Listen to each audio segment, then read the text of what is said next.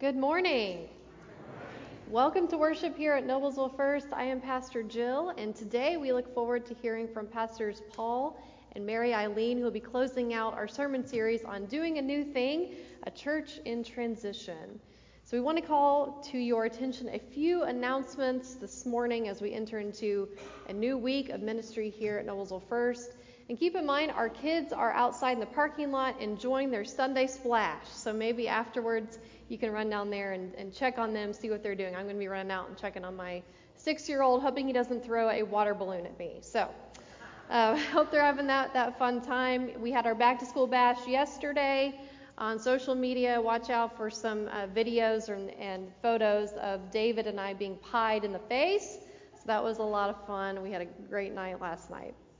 We look forward to Pastor Nicole joining us uh, tomorrow is our first official day, and then on Sunday, the 7th, will be her first Sunday with us. She'll be preaching at each worship service.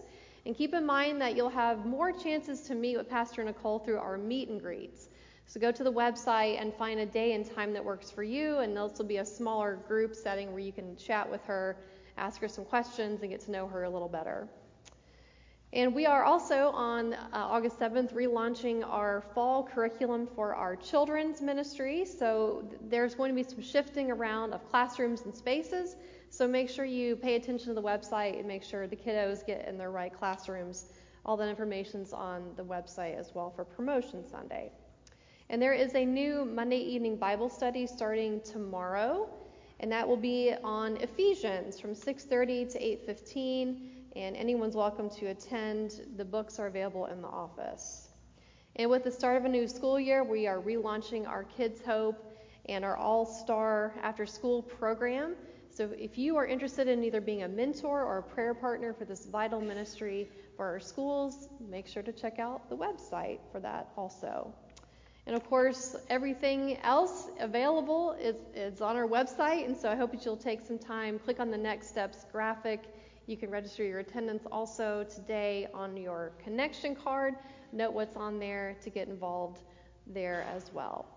So we are glad you are here this morning, and now let us center our hearts and our minds on worship as we have our meditative music.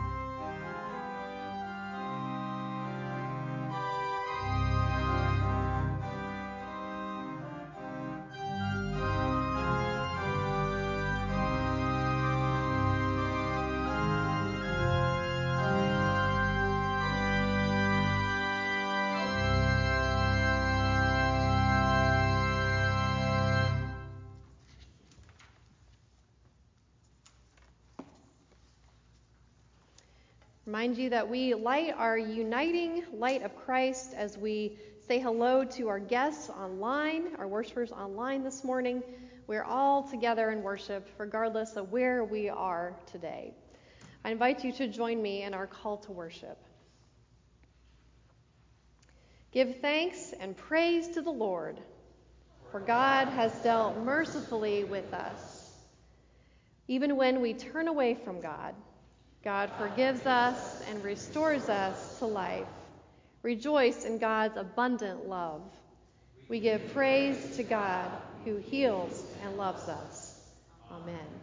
I invite you to stand and we'll sing together our opening hymn, Come Thou Almighty King.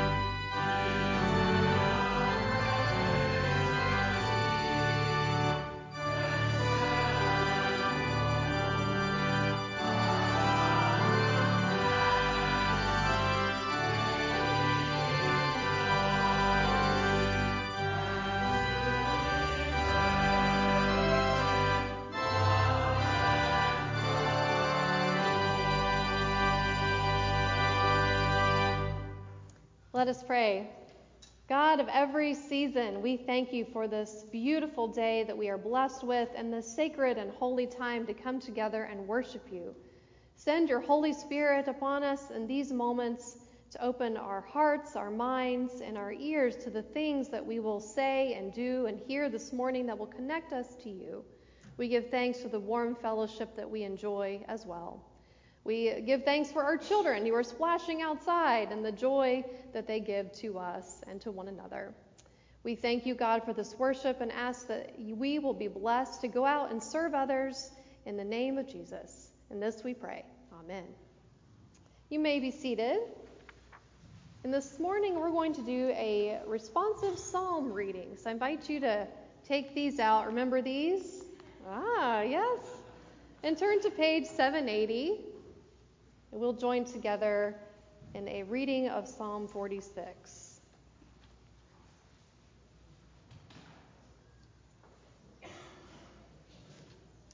And your part will be in the bold.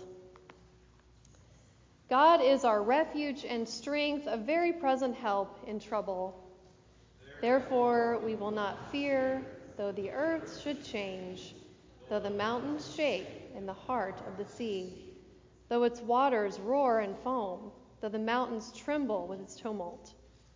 There is a river whose streams make glad the city of God, the holy habitation of the Most High. God is in the midst of the city which shall not be moved. God will help it at the dawn of day. Nations rage, the kingdoms totter. God's voice resounds, the earth melts. The Lord of hosts is with us. God of Jacob is our refuge. Come, behold the works of the Lord, who has wrought desolations in the earth, who makes war cease to the end of the earth, breaks the bow, shatters the spear, and burns the shields with fire. Be still and know that I am God. I am exalted among the nations, I am exalted in the earth. The Lord of hosts is with us, the God of Jacob is our refuge. Let us be in a spirit of prayer as we sing together, Be still, my soul.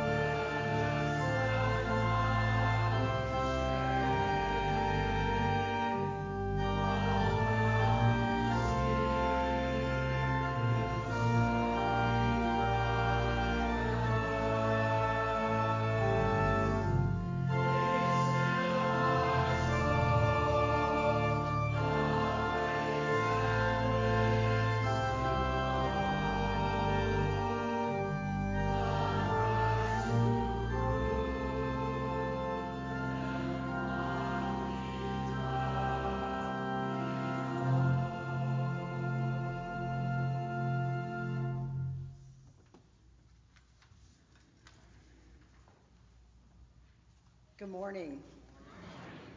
We'd like to share some concerns with you from this week, as well as some additional thoughts. We share prayers of grace and healing for Ronnie and Linda Fights for their respective health issues. Both Ronnie and Linda are on staff here at Noblesville First. We also extend our sincerest condolences and prayers to Mike Beer and his family at the sudden passing of Mike's 22 year old sister, Brianna Joy, on Friday. Final arrangements are currently pending. Please join us as we pray for their comfort and peace in their time of sorrow. We also share the joy of knowing that the time we spend together here is never in vain. Jesus died on the cross for all of us so that we can live with him in heavenly peace forever. This is our joyful hope and a holy gift given to us by the very grace of God. And please join me in a call to prayer.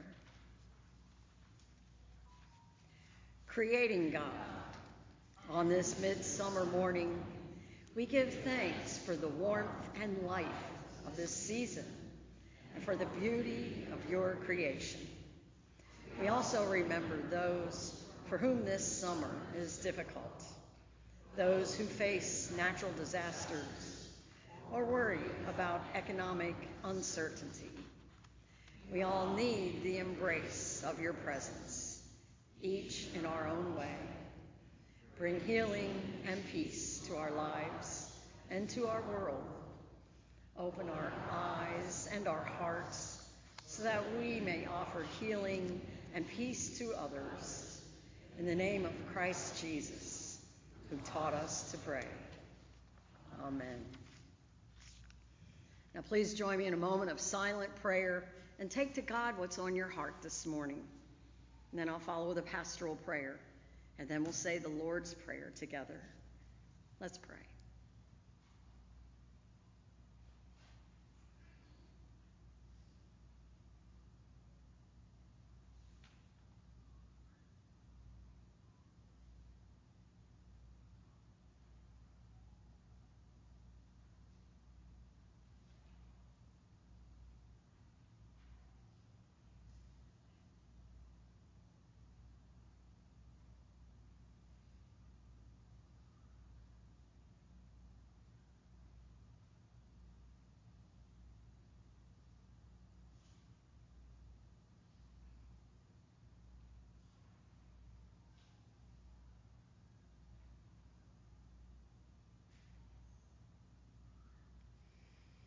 Heavenly Father, in the mighty name of Jesus and by most Holy Spirit, forgive us, Lord.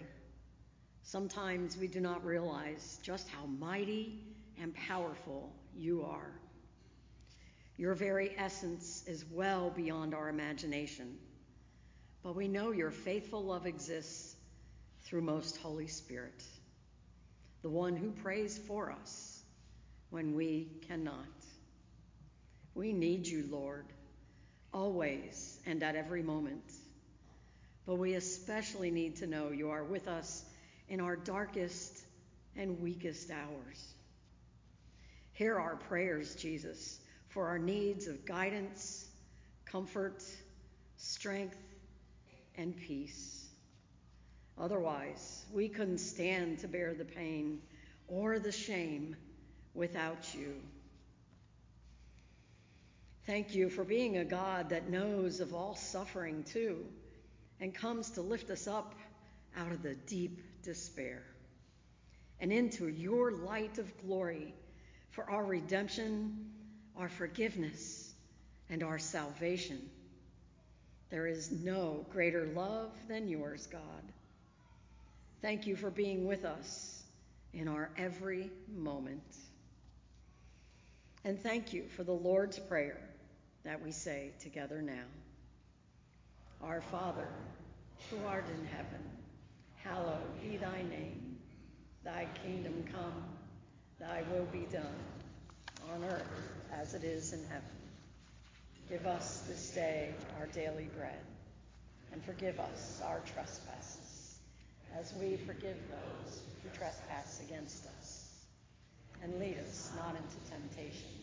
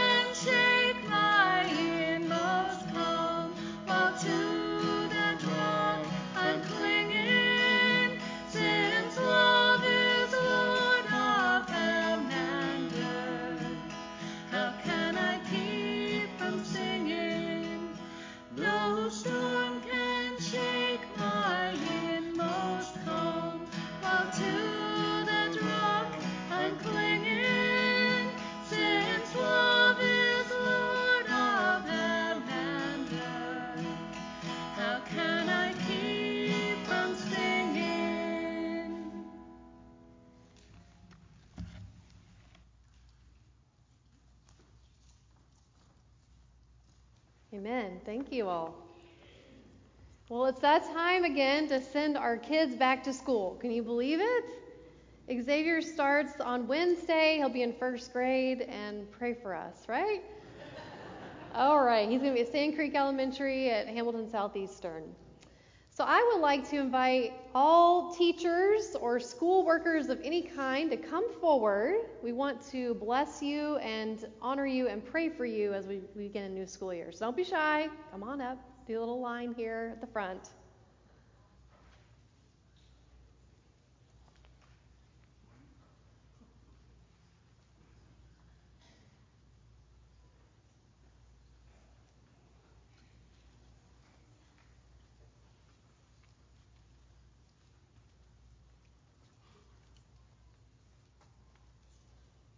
All right. So we're going to do a quick, if y'all are okay with this, a quick introduction. Let us know your name and where you uh, teach or school administrate or whatever it is that you do. Did we get, end up getting a handheld, Zach, or no? Okay.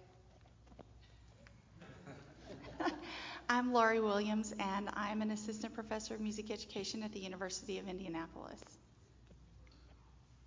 Chad Guest. I'm an athletic director at Hamilton Southeastern. I'm Lindsay Guest. I teach at West Clay Elementary in Carmel. I'm David Jenkins. I am a custodian at the high school in Noblesville. I'm Dan Hedlund. I'm orchestra director at Noblesville East Middle School. I'm a volunteer at the schools through this church. I'm Laura Chastain. I teach first grade at Hazel Dell. Heidi Mangus. I teach at Westville High School. Audrey Gunderson, fourth grade at New Britton Elementary. All right, thank you all. So, we as a congregation want to thank you and pray for you. And then, as you go back to your seats here in just a moment, there are little bookmarks, magnets. You can put it on your fridge or in a book you're working on give you encouragement throughout the school year. All right. So, on this Sunday, as the school bells will start to ring, we remember and give thanks for our school systems, our teachers, our aides, our volunteers, our principals, librarians, cafeteria workers, crossing guards, and all others involved in the education system. We pray that you all are refreshed, I hope, after a summer summer months, remembering the importance of their role. As we gather this morning, we remember our own baptismal vows to strive for justice and peace among all persons, respecting the dignity of each human being. The right to an education is such a justice issue. So today we pray God's blessing upon our work and these persons who commit to sharing their knowledge, compassion, and patience with our students and children. And here in a minute, you're going to have a response. It's really easy. It's, We thank you, Lord. I think you guys can handle that, right? So, for all school workers, teachers, counselors, bus drivers, custodians, cafeteria workers, volunteers, security workers, and administrators, we thank you, Lord. We thank you, Lord. For all students in preschool, elementary school, high school, college, or vocational school, for all their different talents and gifts, and for their insights and commitment to learning, we thank you, Lord. For all people who give of their time, talents, and guidance to our students, we thank you, Lord. We remember those who will prepare for school without backpacks to fill, and those throughout the world who only have a dream of being a student someday. We pray for them. We share what we have, that we may all become who God is calling us to be. Let us pray. Holy God, send your Spirit a blessing upon each person standing before you today. As they are sent into a new school year, give them patience, courage, peace, compassion, and knowledge that they will continue to grow in the knowledge of your love and grace. We ask that your spirit of protection would be upon all who work in schools and upon our children and youth. Give us each opportunities to learn, to grow, and be nurtured in your care, so that we will be about being and building your kingdom here. We give thanks for all who are in the business of helping others to grow. We give thanks and ask all of this in the name of Jesus Christ. Amen. I invite you to pass that. Take one and pass. You've got a few options there.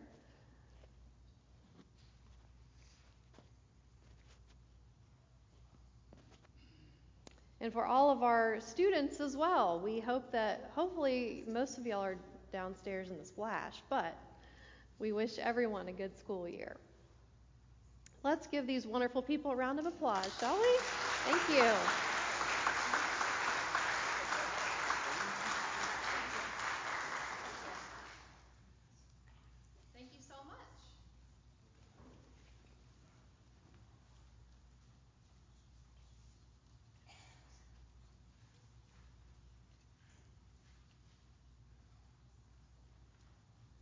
Hi, I'm David McKenzie, Student Ministry Director here at Noblesville First, and I'm with one of our student leaders, Hayden.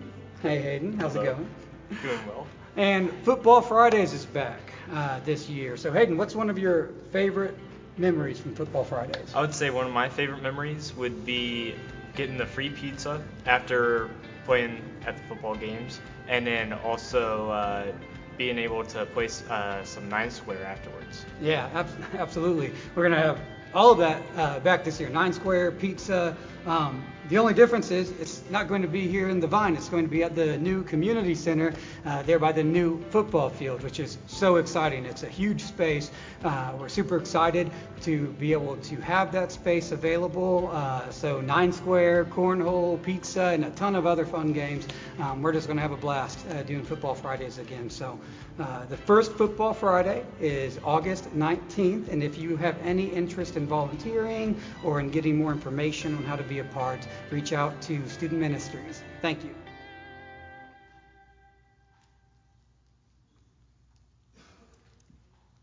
And we thank you all for your continued support of our student ministry opportunities as well as all program opportunities for our students and our youth and the ways that you all help make all those really fun things happen.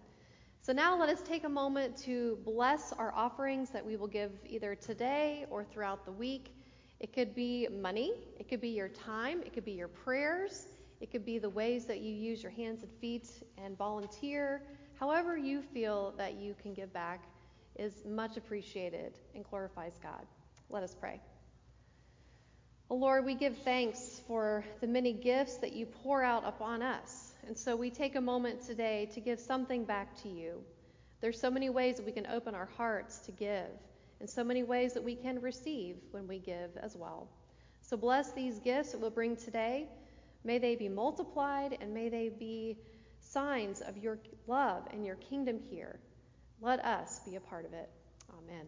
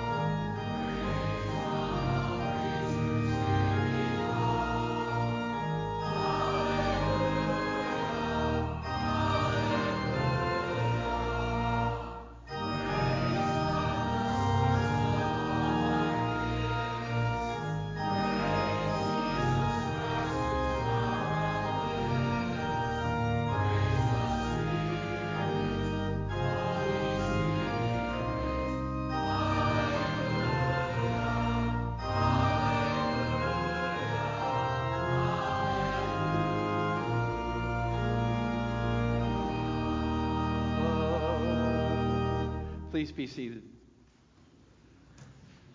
Would you join me in the prayer for understanding?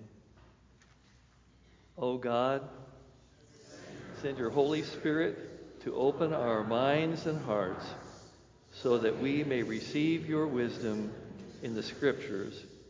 Transform us by the grace we hear proclaimed and empower us to live out for the sake of Christ our Lord.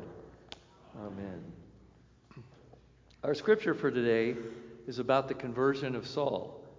It was not only a key transformational moment for him, but as he willingly embraced it, he transformed the known world through his missionary journeys that were instrumental in spreading Christianity.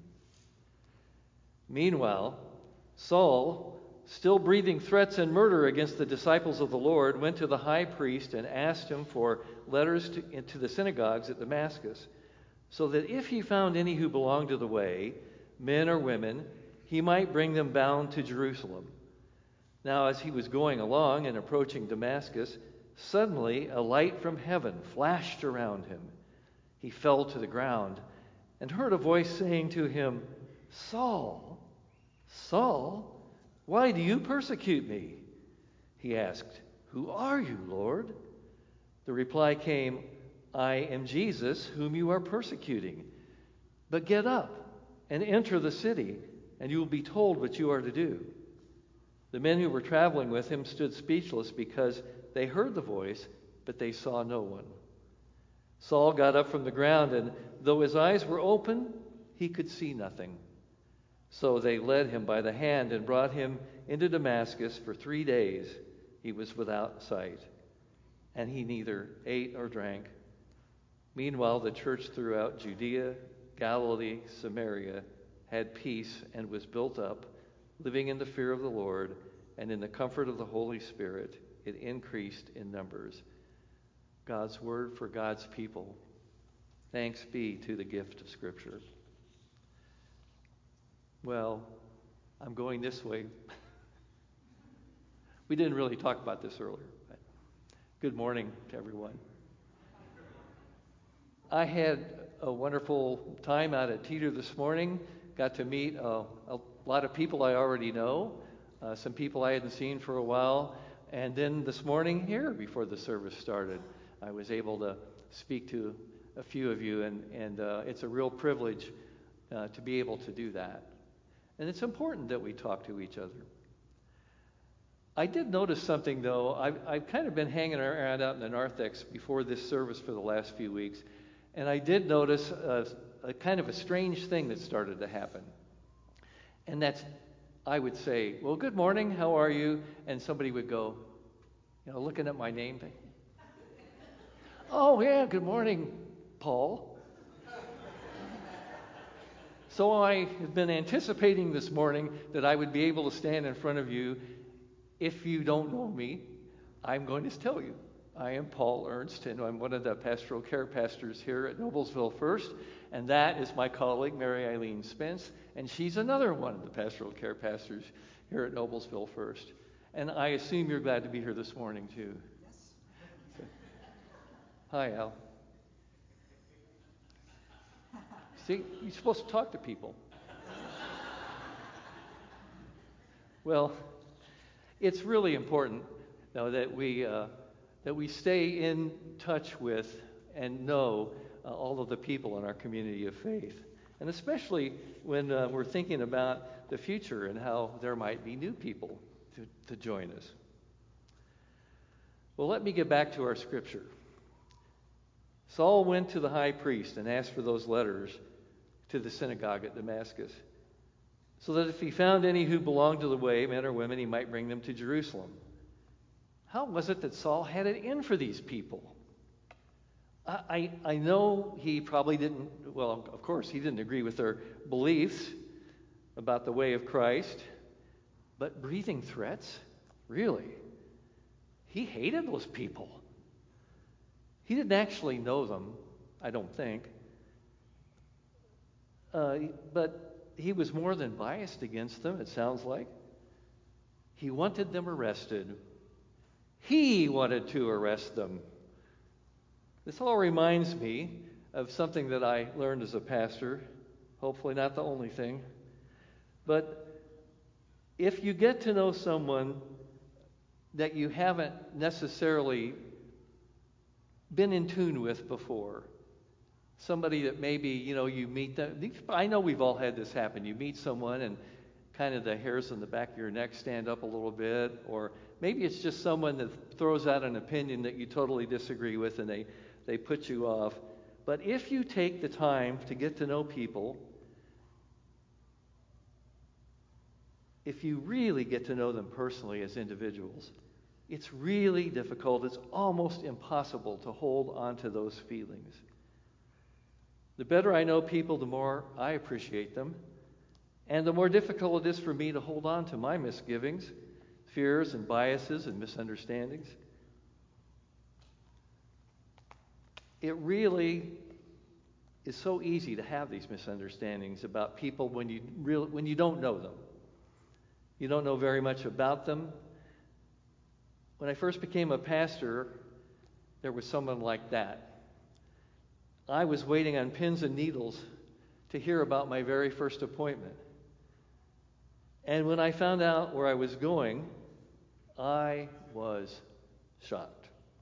Because I was going to the church where I would have to follow Pastor Ruby. I was very nervous about this because well, you know, it wasn't really about the church itself. It wasn't about the neighborhood. I wasn't overly concerned about the people in that congregation. Uh, it, I was, it really wasn't fear of being the pastor for the first time of a church. Well, maybe a little. But really, my main concern was that I had to follow Pastor Ruby. Everyone in the conference knew who Pastor Ruby was. She was a force of nature. She was well loved, but with great respect. Great respect for her ability to make things happen. And she was also known for never taking no for an answer. And I had heard she could manage to suffer no fools. But then the fools would love her afterwards. I could never rise to the level of Pastor Ruby. I was nervous. And I should mention that even though I knew of Pastor Ruby, I never actually knew Pastor Ruby. She was a monument, a frightening person, a very experienced person, and I had to come in behind her.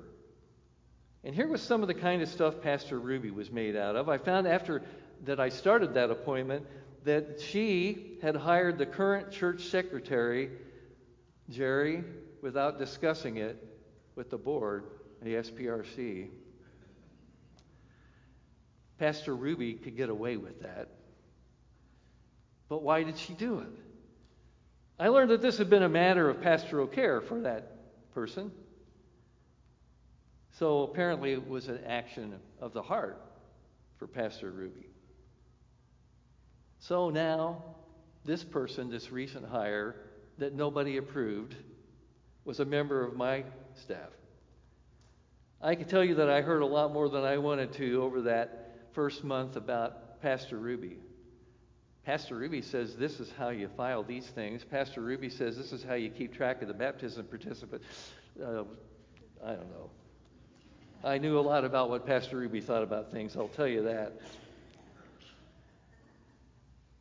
Finally, I had enough. And I vowed that I would have a talk with that church secretary the very next morning. So I came in the very next morning, and she said, Good morning. I'm having lunch with Pastor Ruby today. Would you like to go?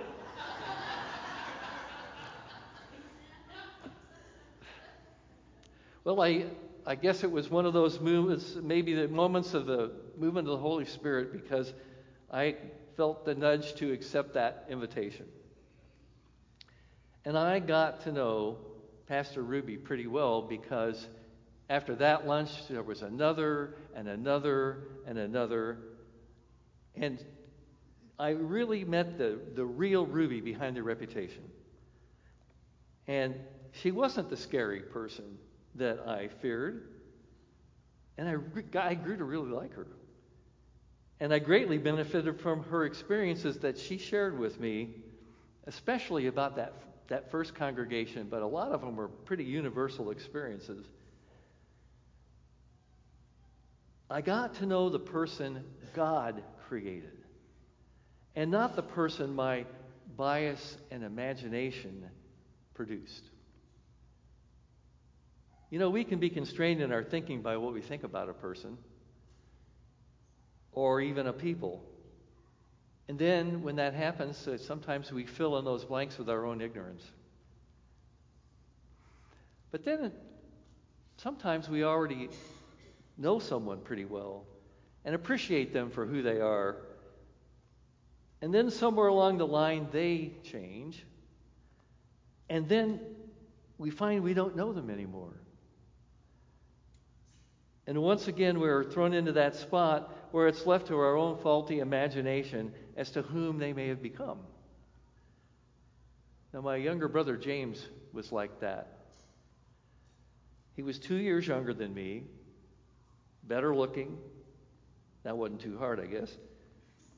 More intelligent, a great athlete. He lettered in basketball. He went to Arizona State University and pledged a fraternity. He did all the things that our parents had let us know over our lifetimes as children that they expected us to do. And he was in that group of people that you know you know they're headed for success. He was a great brother. But while he was at ASU, he got connected somehow with drugs and drug dealers. And I've never learned how that happened. Over time, these things came to define his life, his marriage, his relationship with his family and his siblings, my sister and I. He was deep into that drug world for a number of years. My sister and I simply didn't understand him, and we actually even came to fear him a little bit just to what he might do that might somehow affect our lives. Until one day, we received word that he had been in a terrible accident on the interstate in Kansas. And he was taken to a hospital where he was in the ICU for a very lengthy time, and he nearly died. And the authorities were investigating whatever it was he'd been doing in Kansas uh, and uh, hoping to talk to him, but couldn't because he was unconscious in the ICU, not able to respond. But apparently, while he lay there unconscious, and perhaps later, after he regained consciousness, it was looking like, and it was looking like he would recover. Something had clearly happened to him. He emerged from that accident and that incident a very changed person. But my sister and I didn't know it because he didn't share it with us. And as far as we knew, he went right back to his old ways, and we didn't hear much from him again for several years. And then one day, my sister Judy and I were contacted by the Pinal County, Arizona Hispanic Society. We were invited to visit them in Coolidge, Arizona. The meeting was to share with us what James had been doing for them. We toured their facility. We, we heard what a difference he was making in the lives of the many Hispanic people who were there. And I was gobsmacked. Gobsmacked. Complete strangers brought the three of us back together. We toured the building. We learned that he was involved especially with those who had addiction problems. Afterwards, we had a sibling reunion at a Mexican restaurant in the middle of the desert in the Coolidge, Arizona area. And over lunch, we got to know our brother all over again and learn what God had been doing in his life. It's amazing what you can do when God gets your attention. We could see that James was a truly changed person, and he was walking the walk and not just talking the talk. And by, by the end of his journey in this world, because we lost him last month, the last few years of that journey, of which Judy and I journeyed a bit with him, she and I felt that we were also changed. And of course, there were those people at the Hispanic Center. And we later learned other people in other places as well, as well, whose lives he had had changed. But before any of that could happen, James had to go through his own transformation. And this puts me in mind once again of our scripture for this morning. Saul was breathing threats and murder. It seems he was a man filled with hate and bias for people he didn't really know. He was not a nice person, and he was making questionable decisions. And it was probably so much easier for him to paint the, those people of the way with his brush of dislike and disgust because they were not like him. It wasn't until this amazing thing happened to him, this converting call from Christ who said to him, Why do you persecute me? that Saul was forever changed. And almost that very day, he began to understand the damage he was doing and that he had been making those decisions because he did not have a personal relationship with Christ. But also, he did not really know those followers of Jesus as the children of God that they actually were.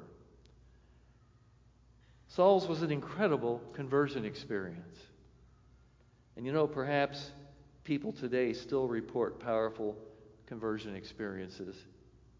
But I'm going to go out on a limb and say that those who have such experiences are the exception to the rule.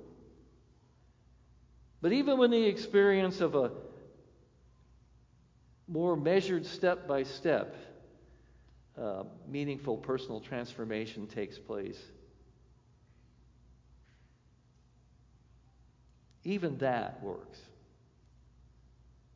My brother James may have had a powerful conversion experience while he was in the ICU, perhaps praying for healing. But for many of us, our transformation comes in these smaller, more modest steps. And the wonderful thing is that such transformation of others can begin right here with you and me.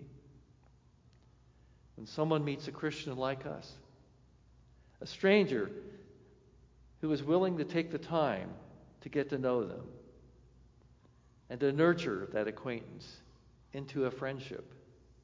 And that friendship toward a relationship with the community of Christ that ultimately leads to a personal relationship with Jesus. It's only the fear of the unknown, or perhaps the, the misunderstanding uh, that breeds bias, that can short circuit that first small step of greeting a stranger. Just as it was fear and misunderstanding of who Jesus was that blinded Saul to the damage that he was doing. And it took that dramatic meeting, that conversation on the Damascus Road, to get Saul on his new path. You know, there are plenty of people out there right now who should be in here and could be in here. We just have, the courage, have to have the courage to start the conversation and not shy away from it out of our own reticence or, or bias or fear of failing. So let us then pray for that. Let us pray. Lord, may our fears of the unknown be allayed. May we always be awake and sensitive to the needs ever surrounding us. And may we meet them head on with the love and energy that comes through the converting call of you, our Savior, Jesus the Christ. Amen.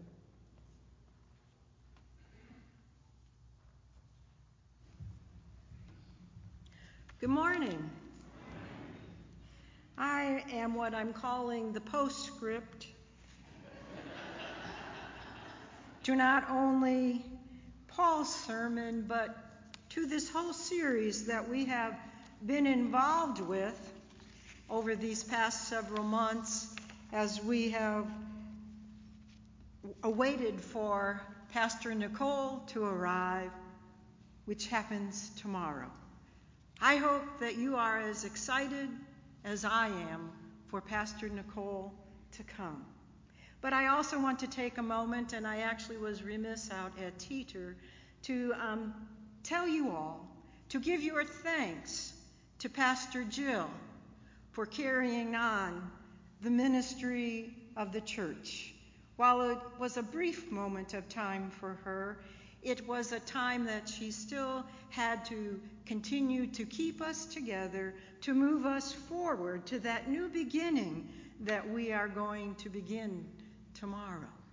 And with that in mind, she had titled this series, I don't know if you remember, because Doing a New Thing, a Church in Transition.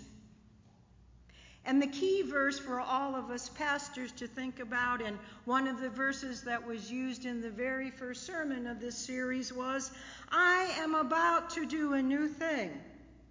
Now it springs forth. Do you not perceive it? I will make a way in the wilderness and rivers in the desert. And through the last weeks, we have been going through these particular topics. The first, of course, was a new thing. What is God wanting to do with you as an individual and us as a church, known as Noblesville United Methodist Church? And then God said, I will show you what it is that you are to be doing. I will take you to new places to do it, probably outside these walls. Do you trust me when I take you to that new place? And the third was crossing the river, and we looked at the anxieties and the fears that we have, and what keeps us from going to do the new thing in the new places. And then we talked about being prepared as disciples of Jesus Christ. As the disciples were called and immediately put down their nets and left. We talked about how might have they prepared themselves and how should we be preparing ourselves for this new season in life, which was the next topic. For we all go through seasons of life. Youth, young adult, adult, new jobs, retirement. We have it all. Seasons of life, and the church is no different. It has seasons of life, and there was and is a time for everything. And then we talked about who makes up the church. It's you and I. The church is not this building. And it's you and I, as ordinary people who are called to move forth into the world to do the extraordinary things that God calls us to do.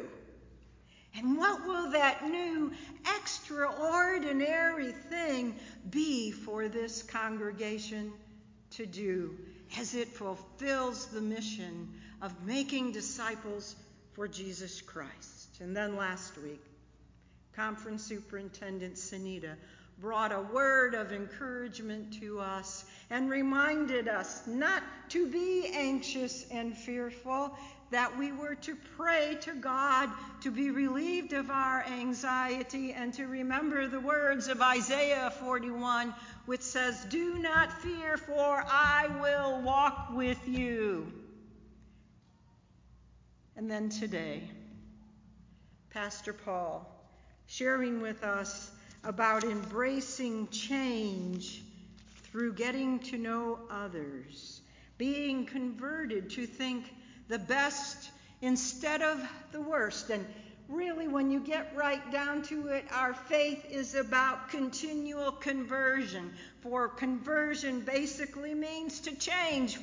Once again, the word that none of us really like to hear and to do in our lives. It's okay for all of you, but not me. Isn't that the truth?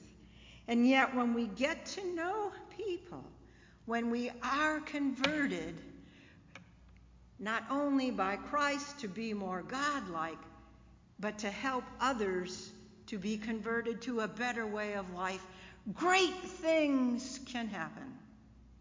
In the New Interpreter's Dictionary of the Bible, it says this While there is indeed much ambiguity regarding what conversion actually entails, it is clear that the biblical notion of conversion involves a change in lifestyle. Did you hear that? It involves a change in lifestyle that results from turning to or returning to God, the biblical God that we know and preach about every Sunday here in this place. Look what happened to Saul when he turned to the biblical God. He changed the world forever. And look what has happened with Pastor Paul in his journey as he became and got to know Pastor Ruby. Bless, he's not here, but bless him for following such a great pastor. I, I have been there, following a pastor of 18 years. Or if our conversion isn't that dramatic, and we may have had one, but I agree with Pastor Paul, and I do agree that our converting takes place every day, all the time. God works differently in each person. God worked differently in Saul and in Paul to convert or change both of them. Both were converted by God's grace and embraced this change to live differently. Do you embrace each new day and what God may be bringing to you and what new you can learn? For God continually converts us to live more fully a godly life through the power of the Holy Spirit. He, hear these words from 1 Thessalonians 5:23. That's an ending almost of that um, little small book. When the Apostle Paul says to those he has written the letter, May the God of peace himself sanctify you entirely, and may your spirit and soul and body be kept sound and blameless at the coming of our Lord Jesus Christ. The one who calls you is faithful, and he will do this. God will sanctify you. God will help you to grow in your faith and to become more fully Christ like so you can carry out the mission that is going to be placed upon us as we receive a new pastor to come into our midst and show us a new way or a better way to take out Christ to the world, even as we grow in our faith and learn from her how to do that. Hans Küng, a Swiss, excuse me, a Swiss theologian and priest who died in the year 2021, so he is a recent theologian. As quoted by Bishop William Willimon, says this about conversion. We are to preach metanoia, which is the Greek word for conversion. We must entice people from the world to God. We are not to shut ourselves off from the world in a spirit of asceticism. And asceticism is being very self disciplined in your spiritual growth, being more inward than outward, which is not what Christ really wanted us to be about.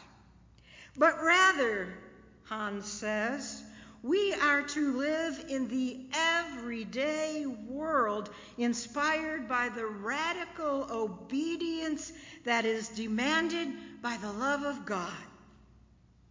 The church must be reformed again and again, converted again and again, each day in order that it may fulfill its task. We are converted on a daily basis by God to be more Christ like. John Wesley believed in three kinds of graces prevenient grace, the grace that woos us to justifying grace, that conversion moment like Saul had to say, Yes, Lord, I know you, I want to live like you, and then the sanctifying grace, which I just mentioned in that quote and before, that sanctifying grace that the Holy Spirit works in us every day to live as God wants us to live so we can go out in the world to be converted people, to embrace a new calling that God has for us each and every day and each and every week as a church. We are called to do a new thing. We are called as a community of faith to do a new thing. And when we embrace that new calling, God makes a way for God's people to make a difference in the world. Be encouraged, friends. Tomorrow begins a new day. We have a new calling with a new pastor, and God will be faithful to us and will hold our hand and help us as we go forth. Do not fear, for I am with you. All will be well. This is a new season.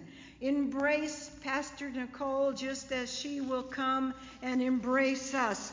Let us embrace the challenge of God to be more than we are for the sake of God's kingdom on earth. And all God's people said, Amen. Amen. All right, Al, we're ready for the closing hymn, which is 454.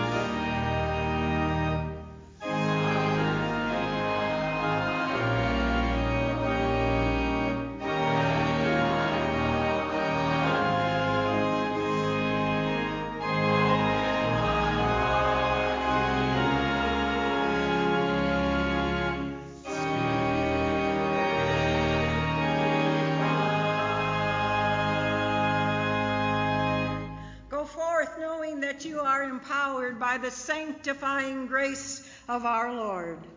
Go in the name of our Creator, in the name of our Redeemer, and in the name of our Sustainer. Go and spread the word. Amen.